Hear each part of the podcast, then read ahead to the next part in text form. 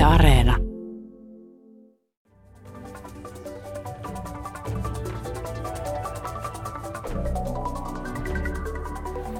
Miten iso rooli Yhdysvalloilla on ollut siihen, miten EU:ssa suhtaudutaan Ukrainan sotaan ja miten meidän jatkossa on syytä edetä EUn ja Venäjän suhteissa? Näistä asioista puhuu tänään erikoistutkija Kimmo Elo Turun yliopiston eduskuntatutkimuksen keskuksesta.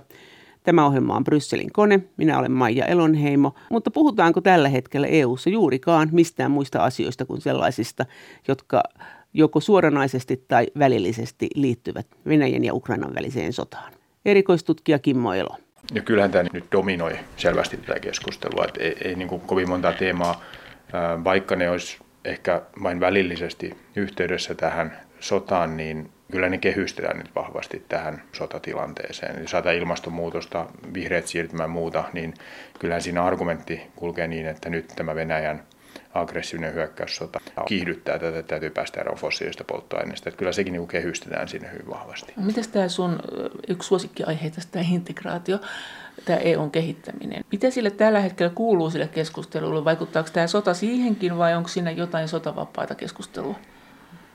No, kyllä se hyvin, hyvin vaikeaa on ollut jo ennen sitä sotaa tämä keskustelu. Meillä alkoi oikeastaan jostain 2015 lähtien, niin on ollut jatkuvasti niin kuin hankalampaa keskustella isoista integraationäkymistä. Tuli oikeastaan siinä sen pakolaiskriisin myötä lähti liikkeelle. Sitten, sitten korona tietysti vaikutti voimakkaasti siihen, että, että tavallaan kaikki pysähtyi.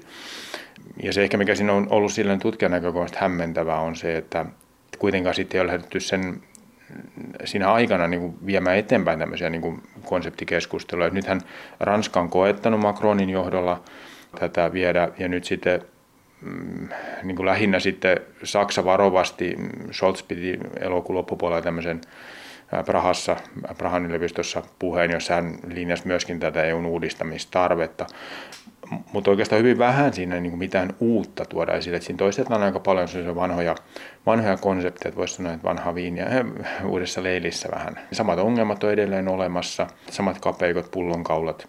Eli EUlla ei ole riittävästi toimivaltaa tehdäkseen niitä asioita, joita se haluaa. Jäsenmaat on sitä mieltä, että he anna valtaa pois. Uskalletaanko tätä edes keskustella nyt?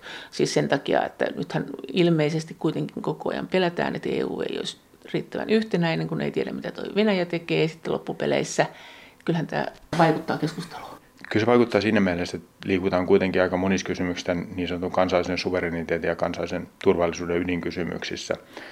Ja se on ihan historiallisesti nähty, että aina kun mennään sille alueelle, niin se, se integraatio muuttuu jähmeemmäksi. Et, et jäsenmaat on haluttomia siirtämään EUlle toimivaltaa, vaikka nyt toisaalta niin nostan esille se, että EU on niin kuin yllätetty tässä kriisissä ja sodassa vähän niin kuin housut kintuissa, että ei olla oltu valmistauduttu sellaisen, että Eurooppaan kohdistuisi tämmöinen, tämmöinen sotilaallinen uhka. No luuletko että jos tuo uhka isonisi, niin itse asiassa tämä integraatio kiihtyisi, että kyllähän monet pikkumaat on silloin sitä mieltä, että paitsi että on NATO tietenkin, mutta että kyllä varmaan moni mielellään turvautuu Saksan ja Ranskan aseelliseen puolustukseen. Saksalaisten ei niin hirveästi ole, mutta onhan niillä ja Ranskalla on kovinkin paljon, että luulisit siinä vaiheessa, että mitä väliä itsenäisyydellä, kunhan päästään saman sateenvarjon alle.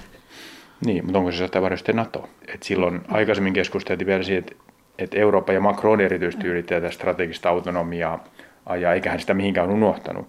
Ja yrittänyt nimenomaan sitä, että meillä olisi myöskin se kollektiivinen turvallisuus. Mutta kuitenkin näissä puheenvuoroissa, esimerkiksi tämä Scholzin puhe, minkä hän piti täällä, niin hänkin siinä aloisi, aloitti lauseen sillä, että, että NATO on niin kuin Euroopan turvallisuuden perusta. Ja kaikki, mikä tulee niin kuin tavallaan eurooppalaisten omana toimintana, niin se, se niin kuin vahvistaa tätä.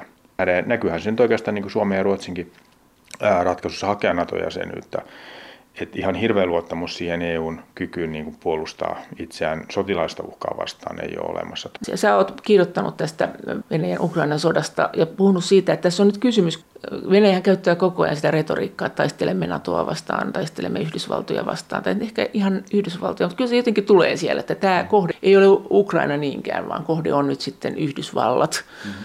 Miten se selitetään? Jos ajattelen, että mitä viestejä on tullut sieltä Putinin hallinnon suunnasta on, että Yhdysvaltojen pitäisi neuvotella Venäjän kanssa niin. Ukrainan sodan lopettamisesta. Niin, sä oot sanonut, että siinä on nämä Ribbentrop-sopimuksen kaiut, että Yhdysvallat ja Venäjä ohitse Brysselin ja Kiovan keskustelisi keskenään. Niin se kertoo siitä oikeastaan, että Putin ja hänen hallintonsa niin ajattelee edelleen, niin kuin, että se kylmän sodan aikainen tilanne on, oli se, missä oli hyvä olla heillä, siis nimenomaan. Ja. Heillä oli käytännössä Euroopassa ei tehty mitään ohi suurvalta. Ei tehty, jos Yhdysvallat ja Neuvostoliitto eivät olleet niin kuin asioista samaa mieltä, niin, niin mitään hän ei tapahtunut. Millaisissa asioissa se näkyy? No oikeastaan koko ma- mantereen kehitys no. hän oli, oli niin kuin, että jos ajatellaan ihan tämmöisiä, niin kuin, että, että ei Saksojen yhdistyminen esimerkiksi ollut mahdollista ilman, että Yhdysvallat ja Neuvostoliitto olisivat suostuneet siihen.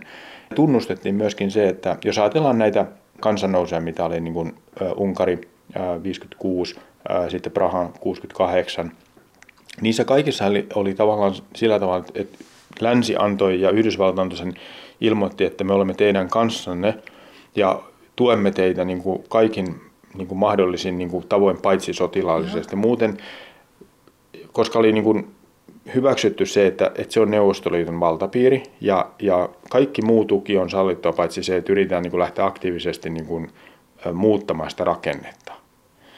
Mutta se päti myöskin toisinpäin, että et sen takia niin neuvostoliittokaan ei sotkeutunut sitten niihin asioihin, vaikka siellä lähialueella tapahtui niin kuin kehitystä. Se olisi, no, Jugoslavia esimerkiksi on yksi esimerkki, Joo. että siihen niin kuin, ei kuitenkaan niin kuin reagoitu Joo. kovin paljon, että annettiin, annettiin tavallaan näiden.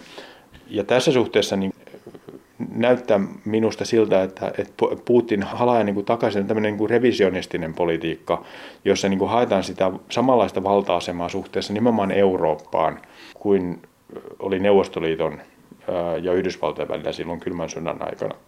Ja, ja sehän tekee niin kuin tästä kriisistä niin kuin hyvin hankala ratkoa, koska Venäjä todennäköisesti niin odottaa, että se saisi jonkinlaista vaikutusvaltaa kuitenkin asioihin tulevaisuudessa. Siis Ukrainassa vai ylipäänsä omilla lähialueilla? Omilla lähialueilla. Mä näen kyllä sen, että kyllä tässä on niin kuin kyse Euroopan kehityksen vaikuttamista, koska yksihän se argumentaatiolinja, mikä Putin on koko ajan systemaattisesti ollut tämä Naton laajentuminen itään. Ja, ja siinähän myös on tämä rakenteellinen muutos, mikä tuli silloin 8990, kun Varsovan liitto romahti ja NATO jäi ainoaksi turvallisuusorganisaatioksi. Ja sitten se te, päätös 90-luvun puolessa kun tehtiin, että, että NATO hyväksyi näitä itäisiä jäsenmaita, ää, niin nythän se on nimenomaan Venäjän tulkinnassa käännetty siihen hyvin voimakkaasti, että, että se kaikki tapahtui Venäjän vastustuksesta, vastustuksesta huolimatta. Venäjän vastusti siis, kyllähän Jeltsin hyvin voimakkaasti myöskin retorisesti kritisoi sitä Naton laajentumista, mutta Venäjällä ei silloin ollut, ollut kovinkaan suuria mahdollisuuksia niin vaikuttaa siihen muuten, ja tämä kritiikki sivutettiin sitten myöskin lännen taholta, ja tämä on nyt tavallaan se, minkä varaan niin Putin rakentaa tätä narratiivia, että päätökset on tehty Venäjän vastustuksesta huolimatta. Sitten siitä johdetaan se tulkinta, että kaikki on tähdännyt siihen, että halutaan alistaa ja kyykyttää ja nöyryyttää Venäjää. Se tekee tämmöisen revisionistisen politiikan tästä, joka on hyvin vaarallinen. Mm, sähän sanot, että jo Neuvostoliiton aikana tässä oli tämmöinen keskipakovoima, että nämä laita-alueet kyllä, ne, ne ei ollut kovin innokkaita niin toimimaan Neuvostoliiton kanssa yhdessä, vaan niillä oli silloin jo halu irtautua. Kyllä, ja, ja sitten senhän imperiumin niin kuin kustannuksethan oli aivan, aivan valtavat, koska neuvostoliittohan käytännössä piti sen kasassa niin kuin taloudellisesti myöskin. Kuinka, kuinka kallista no, se on, no, no, kyllähän tämän, sen asetelman ylläpitäminen niin oli yksi merkittävä syy tutkimusten valossa siihen, että että miksi Neuvostoliitto romahti, että Gorbatsovhan tunnisti sen, niin kuin sen imperiumin koossa pitämisen kustannukset plus tämä asevarustelu, mikä oli siellä taustalla.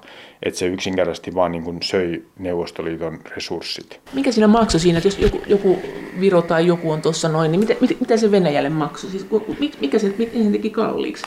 Kyllä sitä tukea oli, että, ja oli tämä niin kuin tavallaan esimerkiksi edullisia energiaa ja muuta, mitä, mitä tuotetta, mutta ylipäätään se, että sen valtatasapainon ylläpitäminen, joka perustui kuitenkin pääosin nimenomaan siihen asevarusteluun, niin Venäjähän oli teknisesti niin paljon jäljessä Yhdysvalloista, että, käytännössä Yhdysvallat pystyi samaan aikaan kehittämään uutta aseistusta ja ylläpitämään sitä asevarustelua. Totta kai se Yhdysvalloillekin vaikutti paljon niin kuin siihen, että rahaa meni, meni paljon niin kuin siihen asevarusteluun. Mutta kuitenkin sitten se, se markkinatalous ja demokratiayhteiskunta niin olivat samaan aikaan niin kuin erittäin dynaamisia ja innovatiivisia siinä, että, että se talousjärjestelmä kehittyi ja se tavallaan se asevarustelu eteni nimenomaan sen takia, että, että tämä tekninen kehitys eteni erityisesti Yhdysvalloissa niin huimaa vauhtia. Kun taas Neuvostoliitossa suunnitelmatalous osoittautui, että se ei, se ei niin pystynyt millään tavoin niin pysymään tässä mukana – ja se johti siihen, että entistä enemmän niin kuin niistä resursseista, mitä oli, oli, oli käytettävissä, niin suunnattiin nimenomaan sen asevarustelun ylläpitämiseen. Se, jos ajattelee, että se, mihin se kohdistui erityisesti, oli se, että, että käytännössä yhä suurempi osa niin kulutuksesta ja, ja varoista suuntautui nimenomaan sinne asetteollisuuteen, jolloin se oli pois sieltä yhteiskunnan muilta sektoreilta. Ja, ja silloinhan niin kuin koko tämä niin kuin, tämmöinen niin kuin länsimainen kulutusyhteiskunta, joka meillä rakennettiin sen, sen ohessa, niin sehän ei niin kuin Venäjällä ja Neuvostoliitossa koskaan niin kuin päässyt samalla tavalla. Että se oli niin kuin hyvin ankeita se. Jos nyt ajattelee sillä tavalla, että jotain DDR, josta on niin kuin, siis entistä Itä-Saksaa, josta on kuitenkin jonkin verran niin kuin vähän enemmän tietoa, niin kuitenkin sanotaan, että sieltäkin on myönnetty, että, että tavallaan se yhdistymisen kustannukset tuli sen takia suuremmiksi, koska osoittautui, että ne arviot siitä DDRn talouden tilasta, ja DDR oli kuitenkin niin kuin kohtuullisen hyvinvoiva, niin kuin jos ajatellaan sosiaalisesti säädetään mittareilla, niin nekin oli aivan metsässä ne arviot siitä, että mikä sen talouden todellinen tila on. Et siitähän vasta kun sinne päästiin katsomaan, niin huomattiin, että se oli, se oli teknisesti niin, niin kaukana, että se käytännössä sille ei ollut niin kuin mitään – edellytyksiä selvitä markkinatalouden. Senhän takia siellä tehtiin, sama Puolassa tehtiin se shokkiterapia, että käytiin todella syvällä ja lähdettiin sieltä nousemaan. Venäjällähän tämä oli vielä niin kuin syvemmälle käyvä, että sehän on ihan täydellinen romahdus, minkä Venäjän talous kävi läpi silloin 90-luvun alussa. Ja sehän tässä on se erikoinen juuri, että, että käytännössä se markkinatalous osaltaan niin kuin auttoi siihen, että, että Venäjä pystyy nousemaan – mutta jos me katsotaan kuitenkin sit sitä tuotantorakennetta, niin, niin Venäjähän on, niin kuin esimerkiksi professori Karilli Juhto on tämmöinen niin kuin monostruktuurinen suurvalta, joka, jonka käytännössä se energia, niin. energia ja raaka-aineet. Mutta sitten tämä niin kuin se korkealle jalostetut tuotteet, niin niitähän tulee äärimmäisen vähän. Ja siinä me tullaan siihen kiinnostavaan argumenttiin, minkä Putin on nyt viimeisten kuukausien aikana toistuvasti niin nostanut esille – se hänen niin kuin tulkintansa, että, että tämmöinen niin kolonialismi on ollut niin kuin tässä.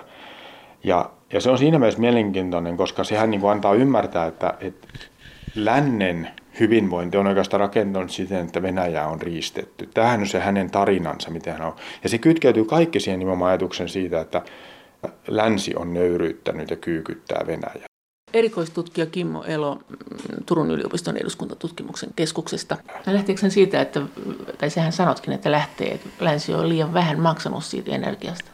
No siinä on kaikki, siis tavallaan se, että, että koko se, että, että Venäjältä on vaan niin kuin haettu raaka-aineita ja, ja sitä kautta niin kuin, äh, mahdollistettu se kehitys.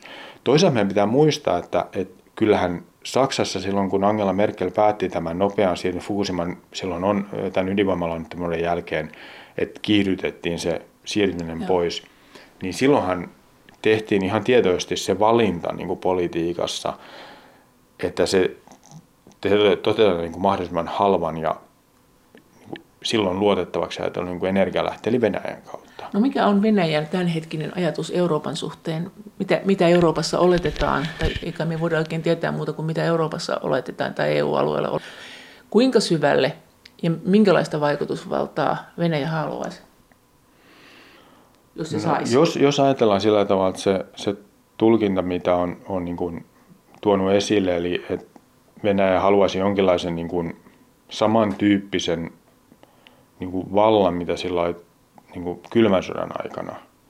Ja silloin on hyvä erottaa, että sehän ei tarkoita, että en, mä en itse henkilökohtaisesti tälläkään hetkellä usko, että Venäjä tavoittelee sellaista niin kuin, se, niin kuin maantieteellistä imperimentia, että sillä ei niin kuin varmaan ole intressiä hakea näitä maita takaisin, vaan, vaan enemmän, niin kuin, että Ukraina on poikkeus, no. mutta, mutta että, tota, koska Ukraina on sitten semmoinen niin kuin, historiallinen arvo, mitä, mitä on niin kuin, nostettu Venäjälle esille, että siellä on nämä tietyt alueet, jotka niin kuin nyt nostetaan esille, että ne olivat Venäjän suurvallan niin kuin alueita.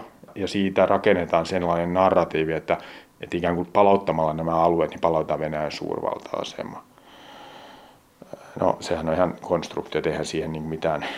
Mutta Venäjä niin kuin haluaisi selvästi sitä, että sen painoarvo Euroopan kehityksessä ja maailman kehityksessä, siis globaalissa tilanteessa on, on sama kuin Yhdysvalloilla. Ja sen takia niin mä katson, että se on niin nimenomaan, ja edustan sitä niin tulkintaa, mitä on esitetty muidenkin tutkijoiden toimesta, että, että kyse on nimenomaan niin Venäjän ja Yhdysvaltojen kamppailusta – Eli tavallaan vähän samalla tavalla kuin Kiina haastaa Yhdysvaltojen asemaa, niin Venäjä samalla tavalla. Mitä Yhdysvallat haluaa EUlta?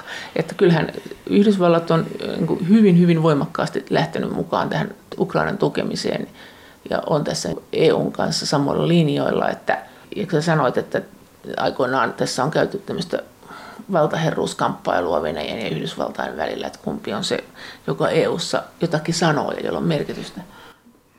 No mun mielestä tämä on hyvin samanlainen kuvio, mikä oli kylmän sodan aikana. Siis siinä mielessä, että Yhdysvallat on huolissaan siitä, että Eurooppa ei pysty vastustamaan Venäjän nyt näitä pyrkimyksiä, mitä Venäjä tällä hetkellä on. Siis tarkoittaa se vaikutusvaltapyrkimyksiä vai, vai pelkääkö Yhdysvallat, että Venäjä saapuu niin kuin EU-alueelle e sotimaan? Varmasti se, niin kuin, siis kyllä se varmasti on mukana pohdinnoissa, että, että jos Eurooppa niin kuin ei pysty, niin, niin Venäjä saattaa jatkaa sitä hyökkäyssotaansa no. muuallekin. Ja sen takia on tärkeää antaa se signaali, että et, et raja, missä rajat kulkee. Mutta mä näen niin pidemmällä tähtäimellä kyllä, että tämä kuvio on hyvin samantyyppisen, mikä on ollut, ollut silloin niin kylmän sodankin jälkeen. Silloin 90-luvullahan ää, arkistolähteiden perusteella, niin Jeltsinhän signalisoi Clintonille silloin, että, että Yhdysvallathan voisi nyt, kun tämä asetelma on niin purkautunut, niin lähteä varmaan sinne takaisin sinne Atlantin toiselle puolelle ja, ja antaa Venäjän huolehtia Euroopan turvallisuudesta. Ja, ja Clintonhan silloin niin kuin hyvin selkeästi ilmoitti, että no, ei tämä käy. Ja, ja kyllä tässä niin kuin nimenomaan siitä näkökulmasta mä katson sitä, että, että Yhdysvallat on, haluaa varmistaa sen oman vaikutusvaltaansa Euroopassa. Talouden takia vai ihan jostain muistakin syistä? talous on yksi, mutta mä näen, että tässä on kuitenkin se, että Venäjä on kuitenkin ollut aina se vastapuoli. Ja, ja siinä on kuitenkin Euroopassa ollut se, että Venäjän kanssa on jotenkin jouduttu tulemaan toimeen. Välillä on ollut parempia kausia, välillä on huonompia, mutta, mutta tota noin, kuitenkin Yhdysvallat haluaa säilyttää sen, että, että Eurooppa säilyy niin kuin Yhdysvalloille myönteisenä. Se on Yhdysvaltain etupiiri vai? Ää, tavallaan kyllä joo. Tai sanotaan, että ehkä semmoinen sillanpääasema niin kuin Euroopassa, että, että Yhdysvallat haluaa vahvistaa sen, että se läntinen demokraattinen arvoyhteisö niin kuin säilyy Euroopassa. Ja silloin halutaan antaa nyt tässä kohdin se vahva signaali, että, että sitä yhteisöä ollaan valmiita puolustamaan. Ja se nyt, minkä takia Yhdysvallat näin voimakkaasti tietysti on se, että Yhdysvallat myöskin tunnisti sen, että EU ei ole kykenevä ottamaan sitä vastuuta nimenomaan tämän kovan turvallisuuden osalta. Vaan että että jos, jos Yhdysvallat ei olisi antanut selkeää niin kuin signaalia siitä, että, että Naton kautta niin kuin puolustetaan eurooppalaista aluetta ja nimenomaan varsinkin EU-aluetta, niin, niin tota noin, Yhdysvallat oli varmasti huolissaan siitä, että, että EU saattaisi romahtaa jopa kokonaan sen paineen alla koska EUlla ei ole kapasiteettia puolustaa sitä aluetta tällä hetkellä. Siis EU ei ole omaa armeijaa, EU ei ole omia, omia niin kuin puolustusvoimia eikä muita, jotka olisivat pystyneet ta- antamaan sen riittävän pelotteen voimapolitiikan osalta. Se tulee tällä hetkellä Naton kautta. No, millaista romahtamista se Yhdysvallat pelkäsi EUssa? No sitä, että, että EU olisi niin kuin myöntynyt Venäjän vaatimuksiin ää, estääkseen sen konfliktin leviämisen. Miten sä sanot siihen puheeseen, että Ukraina siellä taistelee EUnkin puolesta, että mitä se nyt oikein tarkoittaa? Säkin epäilit kuitenkin sitä, että tuskin nyt sentään tulee, mutta siis lähteekö se siitä eteenpäin se Venäjä? Toisaalta se on niin kuin konkreettinen se, että tämmöinen niin kuin sen konfliktin alueellinen laajentaminen, sen estäminen tulee olla yksi tavoite. Ja siinä mielessä niin kuin se, että tämä kuluttava sodankäynti, niin traagista kuin se onkin, niin toisaalta se estää sitä, sitä alueellista laajentumista. Mutta sitten se isompi kysymys mun mielestä on se suurempi symboliarvo juuri se, että Eurooppa on kuitenkin niin koko toisen maailmansodan jälkeisen ajan niin kuin pyrkinyt ajamaan sellaista politiikkaa, jossa konflikteja ratkotaan niin kuin muilla keinoin kuin sotilaallisesti. Ja voimakkaasti rakentanut sitä, että, että, että demokratia ja siihen liittyvä tarvitaan vapaus, niin on sellaisia, joiden puolustaminen on äärimmäisen tärkeää. Niin, mutta, koska se, mutta eihän se tavallaan ollut, että silloin kun tämä sota alkoi, niin eikö Ranska ja Saksa ollut kumpikin silleen, että oho, nyt se Venäjä otti sen Ukrainan, että joo, näköjää. Ja sitten kaikki oli, että no, ukrainalaiset, nyt rauhoittukaa siellä ja älkää nyt taistelko, ei teille mitään chansseja. Ja sitten vasta jäl- jälkeenpäin tuli tämä tämmöinen, niin nämä tämmöiset eettiset, että me emme voi sallia tätä. Että kyllä se pikkusen tuntui siltä, että se ei tullut ihan sydämestä. Se oli niin kuin olosuhteiden pakosta, muuta ei enää voitu tehdä, olisi ollut muuten kiusallista. Mietin, että onko tässä reaktiossa siinä alussa niin ollut nimenomaan kyse siitä myöskin, että EU tiedosti, että heidän niin kuin mahdollisuudet vaikuttaa tähän tilanteeseen on aika minimaaliset. Ja se käänne syntyi mahdollisesti siinä kohdin, kun Yhdysvallat ilmoitti, että he voimakkaasti puolustaa niin kuin Ukrainan alueellista koskemattomuutta ja suvereniteettia, jolloin Yhdysvallat antoi ymmärtää, että he ovat valmiita niin kuin tukemaan Ukrainaa niin kauan kuin Ukraina tarvitsee tukea.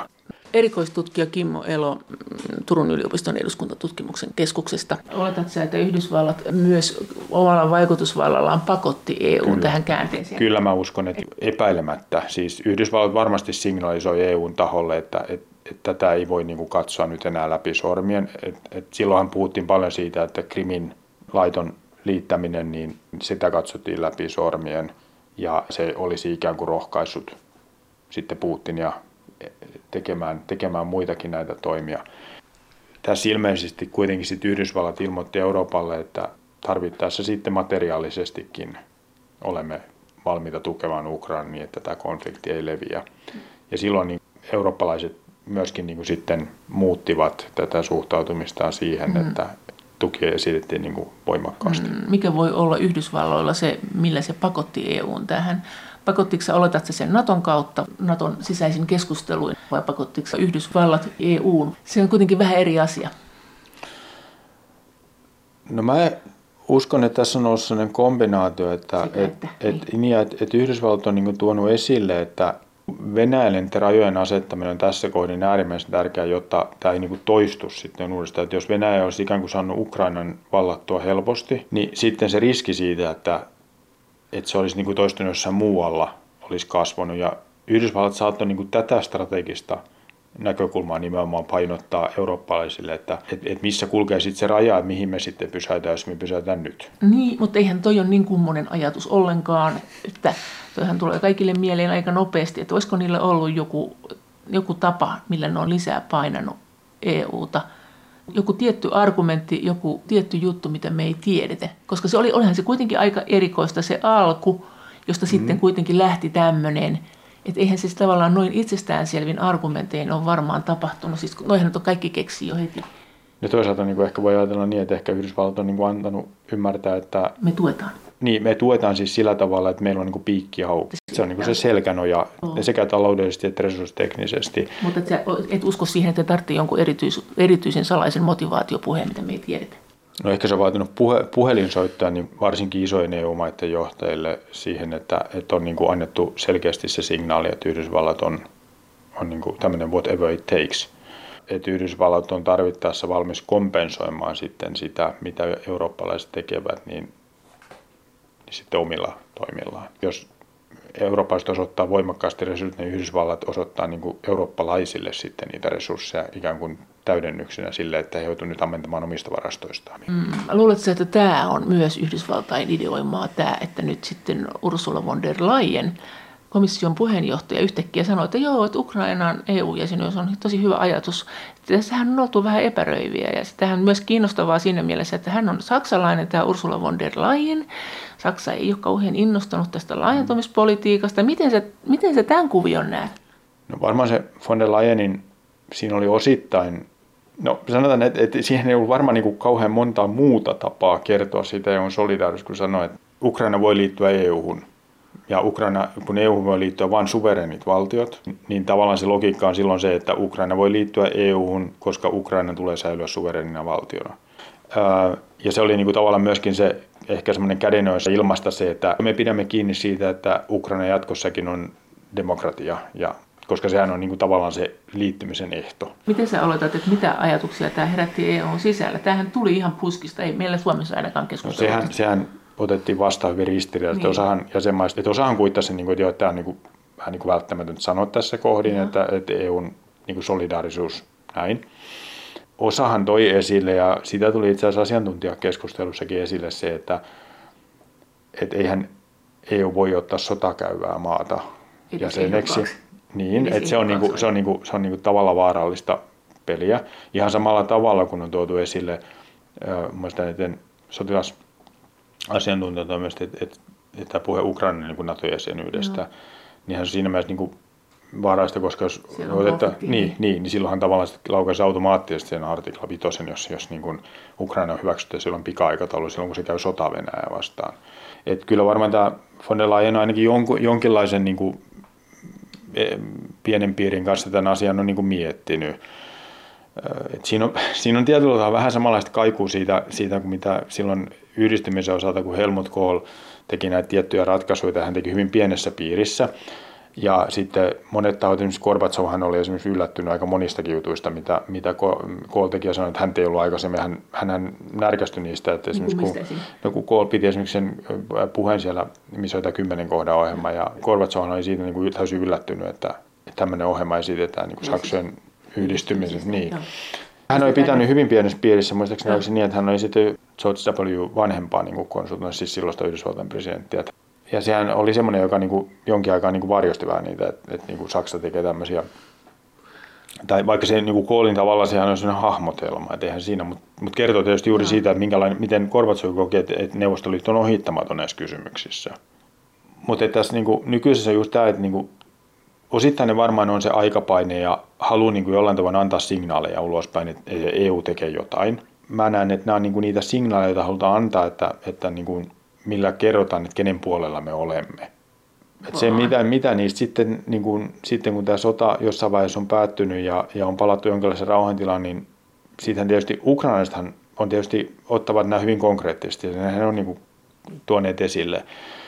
Niin sehän on sitten hyvin hankala tilanne, jos niistä aletaan niin kuin pakittaa sitten yhtäkkiä, että, niin kuin, että, että no ei mistä se oli semmoinen niin solidaarisuuslauseke Joo, tai muuta. Tai Tietysti se, että, että täytyyhän EU niin pitää kiinni siitä, että, että jäsenyyskriteerit täyttyy.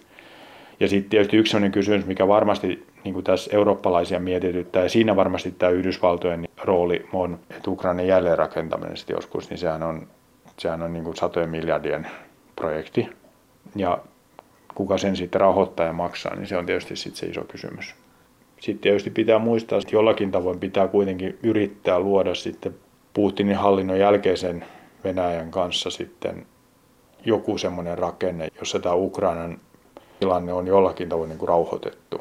Se on se iso kysymys, että, että millä tavalla pystyä luomaan Eurooppaan semmoiset rakenteet, jossa Venäjäkin jollakin tavalla kokisi olonsa no, rauhalliseksi ainakin ja se, että, että semmoinen epämukavuuden tuntemus olisi kuitenkin niin kuin hallittavissa. Mutta miltä vaikuttaa tilanne EUn sisällä? Sen suhteen, että miltä Saksan politiikka näyttää muualta EUsta Saksaan päin katsottuna. Erikoistutkija Kimmo Elo. Tehdään iso määrä velkaa jo aiemmin ison velkamäärän päälle. Saksan talous varmasti sen kestää, mutta et, et se on sitten tietysti se, että nämä toimet kun on kansallisia, niin siinä on nyt se riski, että siinä alkaa myöskin tämä eurooppalainen keskustelu vinoutua, että et Saksa toimii yksin. Mutta siellä on paljon sellaisia toimia, esimerkiksi tämä Scholzin ilmoittama tämä, tämä niin kuin ilmapuolustusjärjestelmä, niin Ranskallahan on ymmärtääkseni niin kuin vastaavan tyyppinen. Ja tässä Prahan puheessa, niin siinä on mielenkiintoinen se, että, että Scholz tuo tämän esille, että hän on rakentamassa tällaista. Ja sitten hän mainitsee siinä, että tämä rakentaa alusta alkaa niin, että, että Saksan niin kuin eurooppalaisten lähinaapureiden tähän helppo liittyä. Ja hän listaa siinä maita, joihin ei kuulu Ranska. Ja, ja tota, että hän mainitsi muassa Pohjoismaat, niin kuin Skandinavian ja. maat ja sitä mainitsee Puolan ja, ja näin. Mutta mut se on niin kuin mielenkiintoista siinä, että siinä ei mainita niin kuin Ranskaa.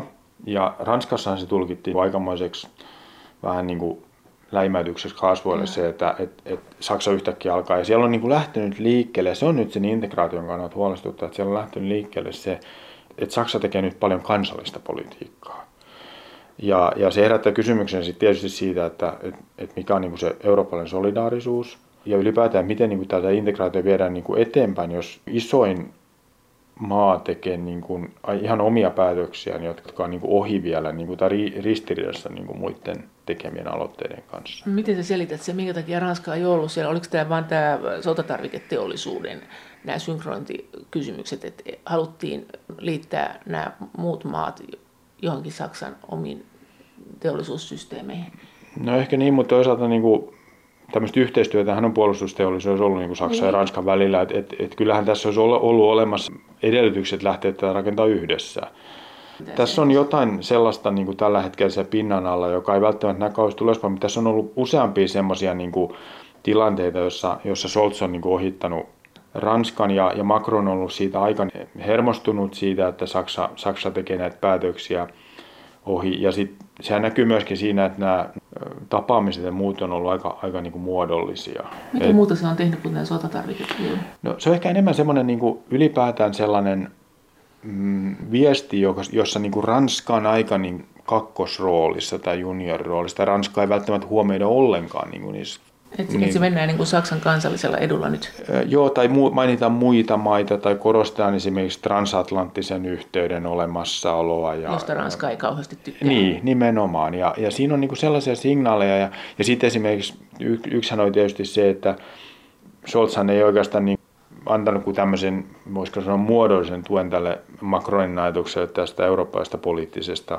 yhteisöstä, mikä sinänsä on jo munkin mielestä niin kuin mun mielestä ongelma, siis se, että luodaan semmoinen niin kuin ikään kuin vielä toinen kehätän integraation, johon sitten, sitten niin kuin nämä maat, jotka haluaa niin kuin olla yhteistyössä EUn kanssa, niin, niin he on niin kuin, mistä puhuttiin nyt sitten vähän rumasti sanoin, puhuttiin odotushuoneesta, vaikka se ei nyt Macronin ehkä se ajatus on, mutta haluttiin, mä, mä näen sen, että sen ajatus oli se, että pystyttäisiin niinku luomaan semmoinen tila, jossa niinku EU pystyisi jollain tavalla vaikuttaa sen lähialueiden no. vakauttamaan, koska sehän on nyt tässä iso ongelma, että eihän niinku EUn sisäinen vakaus ei ole tällä hetkellä mun mielestä niinku millään tavoin niinku laajasti uhattunut EU-maiden itsensä toimesta, vaan se, se, niinku se negatiivinen kehityskulku on, on nyt niinku siinä lähialueilla. Ja, ja, ja silloin me puhutaan myöskin niin kuin Pohjois-Afrikasta ja, ja näistä alueista, jotka on niin kuin Lähi-Itä ja muut, jotka niin kuin kuuluu tavallaan siihen EUn, EUn lähialue. Erikoistutkija Kimmo Elo Turun yliopiston eduskuntatutkimuksen keskuksesta. Miten tämä sitten, jos Venäjä hajoaa, niin kuin nyt on epäilty, että tämä on saattaa laukasta tämmöisen reaktion, niin miltä se EUn kannalta näyttäisi se tilanne, jos näin kävisi, jos tämä Ukrainan sota, sota olisi tämmöinen katalyytti? Se tietysti varmaan riippuu paljon siihen, miten se niin. tapahtuisi, että pystyttäisiin osaltaan niin kuin vaikuttamaan siihen, että uusia konflikteja ei pääse puhkeamaan. Et, et siinä mielessä kyllä meidän täytyy niin kuin palata niihin näiden konfliktien juurisyihin. Et, et musta se, että puhutaan siitä Krimistä, niin se on mun mielestä siinä mielessä niin kuin virheellinen, koska meidän pitäisi kysyä, että minkä takia Krim vallattiin, minkä takia Venäjä koki, että se haluaa vallata Krimin. Sitten meillä on Georgian sota 2008, niin meidän pitäisi niin palata ajassa aika paljon taaksepäin sinne ymmärtääksemme sitten jollakin tavalla sitä, että miten tähän tilanteeseen tultiin, koska se on ainoa tapa. Mitä me miet- no, mä en ole niin kuin itse ainakaan nähnyt kovinkaan niin kuin, semmoista niin kuin pitkälle menevää pohdintoa siitä, että miksi Venäjä alkoi kokea erityisesti 2000-luvulla – sitä voimakasta tarvetta tähän revisionistiseen ja hyvin kansallismieseen nationalistiseen politiikkaan. Et mikä sen tavallaan laukaisi?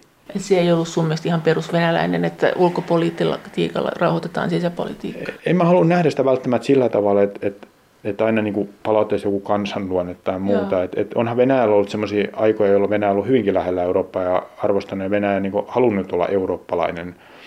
Et, et miksi, miksi tota noin, se Venäjä kääntyi silloin, kun se alkoi kääntyä siihen suuntaan, että se alkoi voimakkaasti korostaa sitä lännevastaisuutta, korostaa, korostaa sitä ei-eurooppalaisuutta ja, ja hakeutua niin kuin aktiivisemmin ja aggressiivisemmin niin kuin hallitsemaan niitä lähialueita.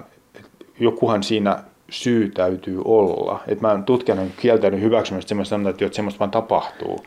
Et se on, mielestäni, niin kuin, se on niin kuin älyllisesti tosi köyhä selitys sanoa, että nyt se vaan tapahtuu, että ei sitä voi ymmärtää. Niin kuin meillä on aika paljon sellaista, että Venäjä ei voi järjellä, järjellä ymmärtää tyyppistä keskustelua ollut. Ja mielestäni kuitenkin niin kuin, mä näen, että kaikilla konflikteilla on aina joku syy. Se voi olla tosi vaikea hahmottaa, mutta se syy on jossain olemassa. Ai sä oot sitä mieltä, että Georgian sodan syytä me ei tiedetä? Olihan siinä eturistiriitoja. Oli, mutta se, että tavallaan, että miksi, miksi ne eturistiriidat pääsi eskaloitumaan sellaisiksi, että päädyttiin käyttämään aseellista voimaa. Et sitä, sitä mä tarkoitan, että, että me tiedetään, niin kuin meillä on aika mahdollisesti monissa asioissa käsitys siitä, että mitkä tekijät vaikutti sen konfliktin, mutta tavallaan se, että mistä ne tekijät syntyy. Kuitenkin meillä on aikoja, jolloin Venäjä on hyväksynyt tietyt asiat ilman, että sen on tarvinnut niin kuin, käyttää sotilaista voimaa. Et mikä sai niin kuin, tavallaan ylitti sen kynnyksen, että, ja miksei sitä pystytty niin kuin, siinä kohdin huomioimaan ja estämään. Et tähän koskee niin kuin, ihan samalla tavalla niin kuin Saksassa käytiin silloin, kun Länsi-Saksan laadittiin sitä peruslakia, tätä Grundgesetziä silloin toisen maailman jälkeen, niin se mikä oli se lähtökohta oli se, että käytiin läpi se Weimarin tasavallan poliittinen järjestelmä ja siitä näkökulmasta, että oliko siellä jotakin sellaista, joka edisti sitä, että kansallissosiaalistit nousivat valtaan. Ja jos löydettiin, niin korjattiin niitä siihen uuteen peruslakiin. Ja pyrittiin sitä kautta niin kuin ennaltaehkäisemään se, että semmoinen vastaava kehitys voitaisiin perustuslaillisella tasolla, että semmoinen voisi tapahtua uudestaan. Että joku voisi käyttää poliittista järjestelmää sillä tavoin kuin Hitler sitä käytti noustessaan valtaan. Se ei tietenkään niin kuin kaikkia asioita selitä, siis sitä tehtiin paljon, mutta tunnistettiin myöskin sen yhteiskunnan sisäistä polarisaatiota, tunnistettiin niitä tekijöitä, jotka vahvistivat esimerkiksi demokratiavastaisuutta ja myötävaikutti siihen, että Saksa lähti kehittymään sille kansallissosiaalisten diktatuurin tielle. Niin vastaavalla tavalla voitaisiin niin perata sitten tämän, ja olisi tärkeää mun mielestä niin perata tämän Ukrainan sotaan ja sen sodan puhkeamiseen johtanut kehitys sieltä Neuvostoliiton romahduksesta lähtien. Mitä siellä on tapahtunut ja mitkä tekijät oli sellaisia, joissa voidaan sanoa, että tämä vaikutti selvästi siihen, että jokin muuttui Venäjällä yhä aggressiivisempaan suuntaan. Miten kun sä oot kuitenkin kirjoittanut siitä, että nyt Venäjä sanoutuu irti kansainvälisistä sopimuksista. Onko Venäjä ja Neuvostoliitto aikaisemmin ollut no, luja näiden sopimusten kanssa? Onko tässä joku selitys jollekin, miksi nyt ruvetaan irtautumaan vai onko se aina irtautunut? No ehkä se merkittävin oli tietysti se ety, joka kuitenkin niin kuin sitten johti siihen, että Venäjä tai Neuvostoliitto siihen aikaan hyväksyi sitten sen eurooppalaisen poliittisen arkkitehtuurin, mikä siellä oli. Piti siitä kiinni. Se oli tietysti se, että se oli myöskin Neuvostoliiton intressi, koska se sai silloin niin kuin hyväksynnän sille, että sillä on imperiumi, jonka rajoja ei niin kuin voi muuttaa kuin rauhanomaisesti. Ja silloin on ollut selkeästi se, että niiden, niihin sopimuksiin on haluttu myöskin osaltaan sitoutua, tiedostettu se ihmisoikeuskori, mutta kuitenkin sitten hyväksytty, koska katsottu, että se on palkinnut kuitenkin Neuvostoliittoa jollakin tavoin hyödyttänyt sitä. Ja, ja silloin niin on ollut sitä nähtävissä, että, että on hyväksytty tavallaan se, että nämä sopimukset on olemassa. Ne ei kaikilta osin ole täysin vastaomia, mutta se tuottaa kuitenkin enemmän hyvää kuin huonoa. Ja se, mitä mä tarkoitan, mä puhuin niistä rakenteista ja muuta, niin yksi semmoinen niin perinteinen tämmöisen rakenteisen näkökulman ajatus on se, että, että se rakenteet pitäisi tuottaa molemmille hyötyä ja erityisesti se, että niiden rakenteiden muuttaminen niin kuin väkivaltaisesti aiheuttaa itselle enemmän vahinkoa kuin hyväksyminen sen, ne rakenteet on jollain osin epätyydyttävät.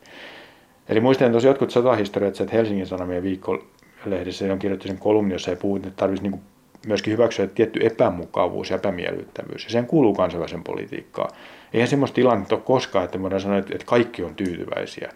Vaan että enemmän on kyse siitä, että kaikki kokee sen epätyydyttävyyden sellaiseksi, jonka on valmis hyväksymään. Mutta mitä tämä sitten tarkoittaa tulevaisuudessa, kun sä oot sanonut myös näin, että meidän pitää luoda semmoinen järjestelmä esimerkiksi EU-ssa, ainakin EU:ssa, mm. että kansainvälisten sopimusten rikkominen tuottaa tuota ongelmia sille rikkojalle.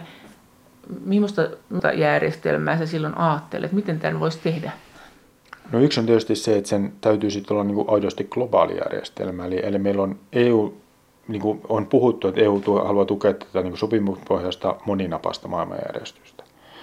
Ää, silloin täytyy hyväksyä myöskin se, että, että meillä kaikki maat, jotka toimii osana kansainvälistä yhteisöä, ei ole demokratioita. Se on ollut kautta historian näin, ja, ja me ollaan jouduttu aina toimimaan niin kuin despottien, diktaattorien ja autoritaaristen ja jopa totalitaaristen maiden kanssa. Ihmisoikeusrikkojien. Kyllä. Joo. Ja silloin on niin kuin, tavallaan kyse siitä, että, että totta kai se pitkällä aikavälillä halutaan niin kuin sitä tilannetta korjata ja muuttaa siihen, että suurin osa maailman ihmistä pystyy elämään niin kuin demokratian vapauden niin kuin olosuhteissa niin, että kaikkiin, mutta mut sitä se pitää toteuttaa niin askel kerrallaan. Että ei semmoista, niin kuin, ja, mutta sen elinehto on se, että itse pidetään kiinni siitä, että kaikki mitä tehdään, niin pyrkii osaltaan vahvistamaan sen sopimuspohjaisen ihmisoikeuksia kunnioittavan ja kansainvälistä oikeutta kunnioittavan järjestelmän niin perusperiaatteita. Mutta se vaatii myöskin, että silloin täytyy olla riittävä pelotevaikutus sille, että sen yritys niin rikkoa se järjestelmä johtaa niin suurempaan haittaan kuin siinä järjestelmässä toimiminen. Joo, mutta nythän me huomattiin, että ei Venäjä välitä pakotteista. Että me on kuviteltu, että talous sitoo, mutta ei talous sitten sitonutkaan. Ei myöskään tämä, että me olemme keskinäisriippuvia, niin sekään ei sitonut. Että mikä se olisi sitten se keino? Mutta mut tässäkin jälleen palata sen kysymykseen, että mikä sai Venäjän jossakin kohdin ajattelemaan niin, että tämä vahingoittaa heitä paljon enemmän kuin se, että miten he ovat siinä mukana. Se järjestelmä, jossa he niin kuin, oltiin ennen tätä Joo. Ukrainan sotaa, että mikä tavallaan oli se niin kuin juurisyy siellä sille, että Venäjä päätti alkaa niin kuin haastaa tätä näin avoimesti.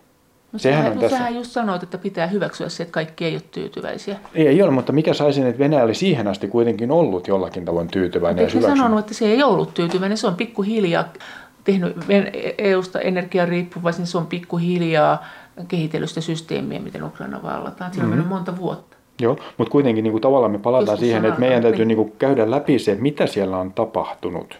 Ja nythän se on vaan siellä taustalla. Mutta jotta me voidaan niin kuin ymmärtää, että missä kohdin se kehitys on lähtenyt siihen suuntaan, että, että Venäjä on entistä enemmän pystynyt niin kuin haastamaan sitä järjestelmää. Mutta onko, onko se on järkevää olettaa, että kaikki on loogisia? Eikö voi ajatella, että siellä on nyt vain semmoinen jengi vallassa, jotka on niin kuin rettelöiviä ja haluaa kahmia itselleen kaikenlaista välittämättä mistään säännöistä mitään. Ja, ja näin se on. Ja että joskus on sanottu, että kansakunnillakin on niin kuin luonteensa. Että sieltä on tattu nyt olemaan tämmöinen rettelöivämpi mieliala tällä kansakunnalla. Toki se on mahdollista, mutta sitten jos ajatellaan, että sellaisen... Tai sitten siellä on semmoinen jengi johdossa, että niin, ne haluaa rettelöidä. Totta kai siinäkin on aina olennaista, että silloin se järjestelmä mahdollistaa se, että he voivat rettelöidä. Ai niin kuin esimerkiksi Napoleon. Mitä sä Ranskassa Ei, mutta niin kuin siis juuri se, että niin kuin tavallaan silloin se järjestelmä on jo itsessään niin kuin mahdollistanut sen ja ollut niin kuin kyvytön ää, niin kuin vastustamaan sitä rettelöintihalua. Ja tämähän oli, niin kuin, jos palataan siihen Saksaan, niin Saksallahan oli nimenomaan yksi semmoinen, semmoinen niin kuin olennainen tavoite silloin, kun sitä, sitä uutta perustuslaillista järjestystä laadittiin silloin 49 tai siinä 40-luvun loppupuolella – oli se, että, että niin kuin luoda järjestelmä, joka niin kuin pystyy pitämään rettelöitsijät kurissa ja tarvittaessa niin kuin puolustamaan itse itseään. Ja puhutaan tämmöinen wehrhafte demokratia, leitbare demokratia erikoistutkija Kimmo Elo mm, Turun yliopiston eduskuntatutkimuksen keskuksesta. Sen takia esimerkiksi Merkel oli aika vaisu, Schulz on, aika vaisu, että tavallaan se, sinne on kirjoitettu jotain semmoisia pykäliä, että halutaan vaisuja johtajia. se vaisuus ehkä tulee siitä, että, että se Saksan järjestelmä on rakennettu niin, että yksikään toimija, ja tässä tulee niin kuin nimenomaan se oppiset vaimarintasaat, että yksikään niin kuin, korkeimmista päätöksentekijöistä ei pysty itse viemään läpi päätöksiä ilman, että muut hyväksyy ne. Ja se on niin kuin ollut äärimmäisen tehokas tapa niin kuin, äh, hillitä niin kuin näiden institutionaalisten vallanpitäjien niin kuin pyrkimyksiä. Paitsi Schröder, joka kyllä veti, niin Helmut Kohl, niin eikö ne nyt vetänyt kuitenkin omaa mm. linjaa? Pystyykö niitä he, he veti jo, että siis kyllähän, he, siis kyllähän se oli niin kuin, kuitenkin Schröder käytti sen vallan, mitä liittokanslerina oli. Niin. Ja, ja tota, tappiin. Tappiin, kyllä. Mutta kuitenkin se, että et eihän hän niin kuin pysty niin kuin ylittämään niitä valtaoikeuksiaan sillä tavalla. Että... Mutta sä sanoit just, että Cole tavallaan pystyy tähän pienessä piirissä suhas kaikenlaista. Sitä hän just piti estää. Mutta hän teki päätöksen kuitenkin, joka nautti parlamentaarista niin luottamusta. Ja jos ajatellaan tätä puhetta, mistä puhuttiin, niin sehän oli puhe liittopäivillä. Sehän ei ollut sen kummempia. Sehän hän niin kuin laati tämmöisen, hän toi esille parlamentaarisen keskusteluun sen. Mutta se, kuka siitä niin kuin hermostui, oli Gorbachev joka luki sen puheen ikään kuin tämmöisenä suunnitelmana siitä, että, että miten nyt niin kuin seuraavana kuukausina Saksa yhdistyy. No miten tämä sitten tämä sun teoria siitä, että EU, esimerkiksi Eurooppa voi olla rakentamassa tai EU rakentamassa systeemiä, että kansainvälisten sopimusten rikkominen ei kannata, niin joku, joku paikallinen diktaattori, jonkun, jonkun suht pienen maan tai 10 miljoonan maan tai jotakin, eihän heihin useinkaan vaikka kuinka koitetaan miettiä, että mitä he nyt haluavat. Mm. Sehän on loputon tie sinne mieliskelyssä. Tota, tässä on ehkä semmoinen ero nyt, jos me puhutaan Venäjästä ja puhutaan Joo. jostain pienestä, että, että meillä on kuitenkin vasta ydinasevalta. Ja se antaa tiettyä painoarvoa kansallispolitiikassa ikävällä tavalla. Ja se on nyt nähty tavallaan se ikävällä tavalla. Se, me voidaan miettiä, kuinka monta muuta sotaa tällä hetkellä mm. käydään maailmassa, ja, ja, niin. ketään ei kiinnosta, koska ne on tavallaan merkityksettömiä maailmanrauhan kannalta. Kun ne pysyy siellä alueellisina konflikteina, esimerkiksi Afrikassa, ja, ja, ja sitten on tämmöisiä sissisotia eri puolilla niin kuin maailmaa. Mutta kun ne pysyy semmoisina niin alueellisina pieninä konflikteina, niin niille ei ole semmoista kovin epä... Se on kauhean raadollinen kuva, mä tiedän sen. Mutta se on kuitenkin fakta myöskin se, että niistä konflikteista harvemmin tulee maailmanrauhaa uhkaavia asioita. Nyt meillä on konflikti, jossa meillä on oikeasti myöskin yhtenä ulottuvuutena se, että se mahdollisesti uhkaa koko meidän maailman rauhaa. Eli se on se syy, miksi Yhdysvallat on tässä mukana, eikä, eikä välttämättä rakkaudesta EU-hun. Mä näkisin nimenomaan näin, että Yhdysvallat katsoo, että jos Venäjä saa ydinase pelotteella uhkailemalla tehdä mitä se haluaa, niin, nimenomaan sille ei ole silloin loppua. Joku muu voi keksiä saman, että hankitaanpa ydinase, ja, tai ainakin niin kuin annetaan se kuva. Senhän takia niitä on pyritty hallitsemaan. Sen takia ollaan huolissaan Pohjois-Koreasta, Iranista ja muista, jotka, joilla on epäilty, että saattavat kehitellä ydinase, tai tiedetään, että kehitellään. Ja, ja tavallaan se, että jos, jos annetaan semmoinen tapa, että kansainvälispolitiikassa voi ikään kuin, niin kuin käyttäytyy kuin, niin kuin huonosti nakkijonossa, että voi niin kuin alkaa tappelemaan sit, jos se, niin kuin, niin sehän on loputon tie. Silloinhan niin kuin tavallaan se koko ajatus siitä, että meillä on jonkinlaiset säännöt ja jonkinlaiset normit, joiden pohjalta jonkinlaiset rakenteet, joiden varassa me sovitellaan eri näkemyksiä. Ja kaikki hyväksyy sen, että okei, ne rakenteet ei ole välttämättä se, mitä mä haluan, mutta ne tarjoaa mulle kuitenkin sen, että mä pystyn sovittelemaan ja saamaan ainakin osan tahdostani läpi. Ja sitähän Venäjä tässä nyt niin kuin haastaa. Ja sen takia mä näen, että se on niin kuin ehdottoman tärkeää, että nimenomaan läntinen yhteisö, mutta sen täytyy saada siihen mukaan esimerkiksi Kiina, Intia nämä muut isot toimijat osoittamaan, että vaikka me olemme erilaisia, toiset on demokratioita, toiset autoritaisia järjestelmiä, me kuitenkin katsotaan, että sota ei ole se, jolla tavoin tässä maailmanjärjestyksessä niin kuin, ää, intressejä ajetaan, vaan ne ajetaan niin kuin sopimalla, neuvottelemalla, toimimalla niiden olemassa rakenteiden puitteissa. Ja sen takia Kiinan mukaan saaminen tähän niin kuin rintamaan on tärkeää. Ja silloin me joudutaan mahdollisesti hyväksymään se, että Kiinasta ei tule demokratiaa ainakaan meidän elinaikana – mutta sen Kiinan saaminen mukaan siihen on ehdottoman tärkeää, jotta saadaan riittävästi painoarvoa sille, että myöskin poliittiselta järjestelmältään erilaiset valtiot pystyy toimimaan keskenään niin, että sovinto ja rauha säilyy. Tuossahan nyt kun oli, tiedä seuratko Riassa on sellainen turvallisuuskonferenssi, ja ehkä semmoinen, mikä tässä nyt on nähtävissä, on tämä, että meillä on tietysti ymmärrettävästi nyt niin kuin turvallisuuspolitiikan ja sotilasasiantuntijat on niin kuin isosti roolissa. Siinä kiinnitti mua vaan huomioon, että, että, että siellä niin kuin aika vahvasti lukittiin sitä, että ketkä on nyt viholliset ja ketkä on niin kuin ystävät.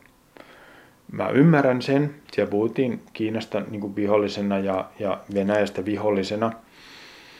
Ja sehän tietysti sitten sen jälkeen niin kuin ohjaa sitä, että ketkä on niin kuin mitä niin kuin tavoitellaan ja miten suhtaudutaan toisiin.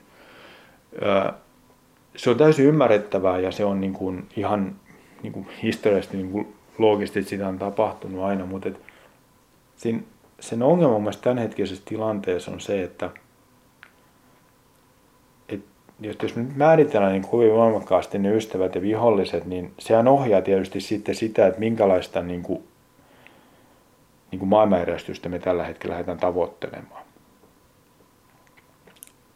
ja se riski on aina sit siinä se, että varsinkin tämmöisessä tilanteessa, jossa me ollaan jonkinlaisessa, mä itse näen, me ollaan edelleen siinä ylimenovaiheessa niin kuin kylmän sodan rakenteesta, mm. ihan maailman politiikan tasolla, ää, ei pelkästään Euroopassa, niin siihen johonkin uuteen maailmanjärjestykseen. Ja nyt tavallaan se, että jos me vahvasti määritellään niitä blokkeja tai muita, mitä meillä on, niin sehän ohjaa myöskin sit sitä, että miten niin kuin, minkälaisia rakenteita me tavoitellaan. Halutaan me rajautua toista pois.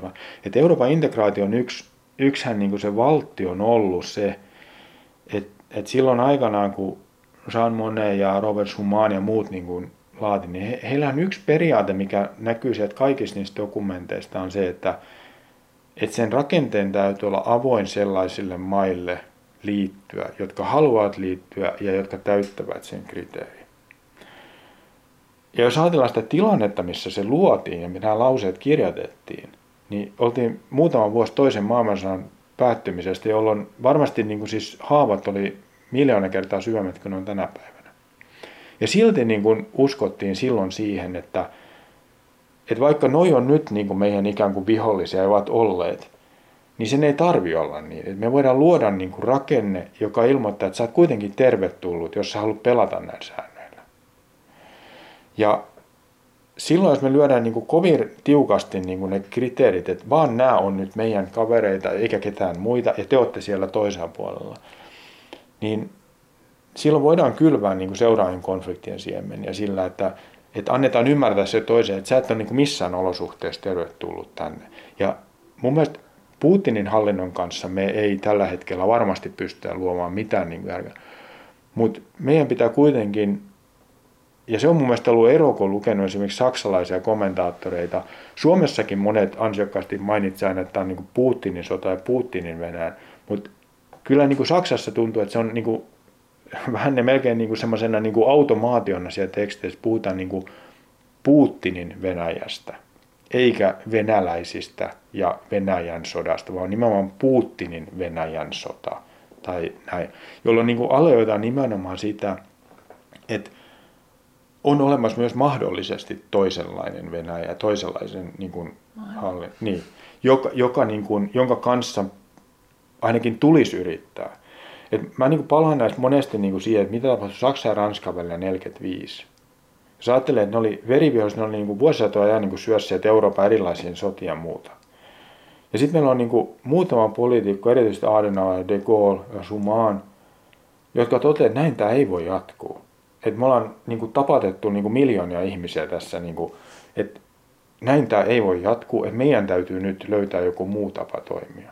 Ja ne oli kuitenkin niin kuin silloin niin kuin veriviholliset. Ja siitä muutama sen jälkeen niin pystyttiin luomaan niin kuin sovinto, jopa osittain antamaan anteeksi. Eihän se tietenkään yhteiskunnan tasolla, no edelleen ne haavathan on siellä. Mutta todettiin, että meidän täytyy päästä tämän yli. Meidän täytyy löytää joku toinen tapa toimia niin, että, että me säilytetään rauha. Koska me vedetään koko Eurooppa joka kerta tähän mukaan. Ja musta se on semmoinen saavutus, joka, joka mun mielestä tulisi pitää mielessä myöskin tässä, kun me pohditaan niin kuin Ukrainan sotaa, me pohditaan niin kuin sitä, miten me voidaan jatkossa toimia Venäjän koska Venäjä tulee olemaan meidän naapuri tuossa. Se, että niin kuin miettiä sitä, että me ollaan aikaisemminkin selvitty todella valtavista katastrofeista. Siten meillä on ollut se kyky jollakin tavalla antaa anteeksi.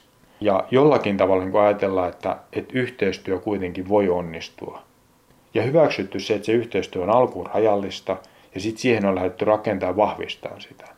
Ja se on mun mielestä semmoinen, minkä mä niin kuin, haluaisin nähdä niin kuin myöskin kansallispolitiikan tutkimuksessa itse semmoisena, että, että rakenteen me voidaan tehdä paljon, mutta me voidaan tehdä paljon sillä, että me annetaan niin kuin sitä, että pyritään rakentamaan sitä yhteistyötä. Se, se on, ainahan se on, että toinenhan joko sitoutuu tai on sitoutumatta.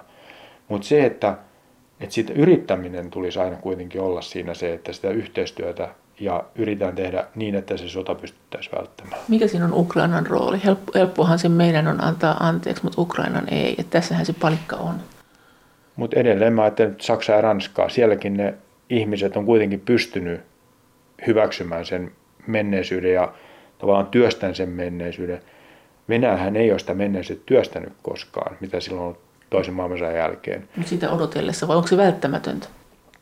On se välttämätöntä, koska sieltä menneisyyden, kun ne jää käsittelemättä, niin silloinhan sitä voidaan aina niin kuin käyttää hyväksi, että sen varaan voidaan taas rakentaa se seuraava eskalaatiospiraali. Kertoa, kuinka me olemme väärin ymmärrettyä, kuinka muut sortaa, kuinka nuo ovat pahoja ja kuinka heidät pitää tuhota. Et sehän on niin kuin se, mikä, mi, mihin rakentaa. Mutta jos se menneisyys on käsitelty ja siitä on löydetty se semmoinen yhteinen tulkinta ja hyväksytty se, että meillä on menneisyydessä kipupisteitä, meillä on menneisyydessä hyviä juttuja – ja näin, niin se, se täytyy niin kuin pystyä, muuten, muuten se menneisyys pulpahtaa aina esiin silloin, kun tota, noin, tulee niin kuin vaikeammat ajat. Näin sanoi erikoistutkija Kimmo Elo Turun yliopiston eduskuntatutkimuksen keskuksesta. Kiitos teille kaikista viesteistä ja kommenteista. Niitä voi edelleen lähettää sähköpostitse osoitteeseen maija.elonheimo.yle.fi ja sen lisäksi me voimme yhdessä keskustella näistä teemoista Twitterissä aihetunnisteilla Brysselin kone.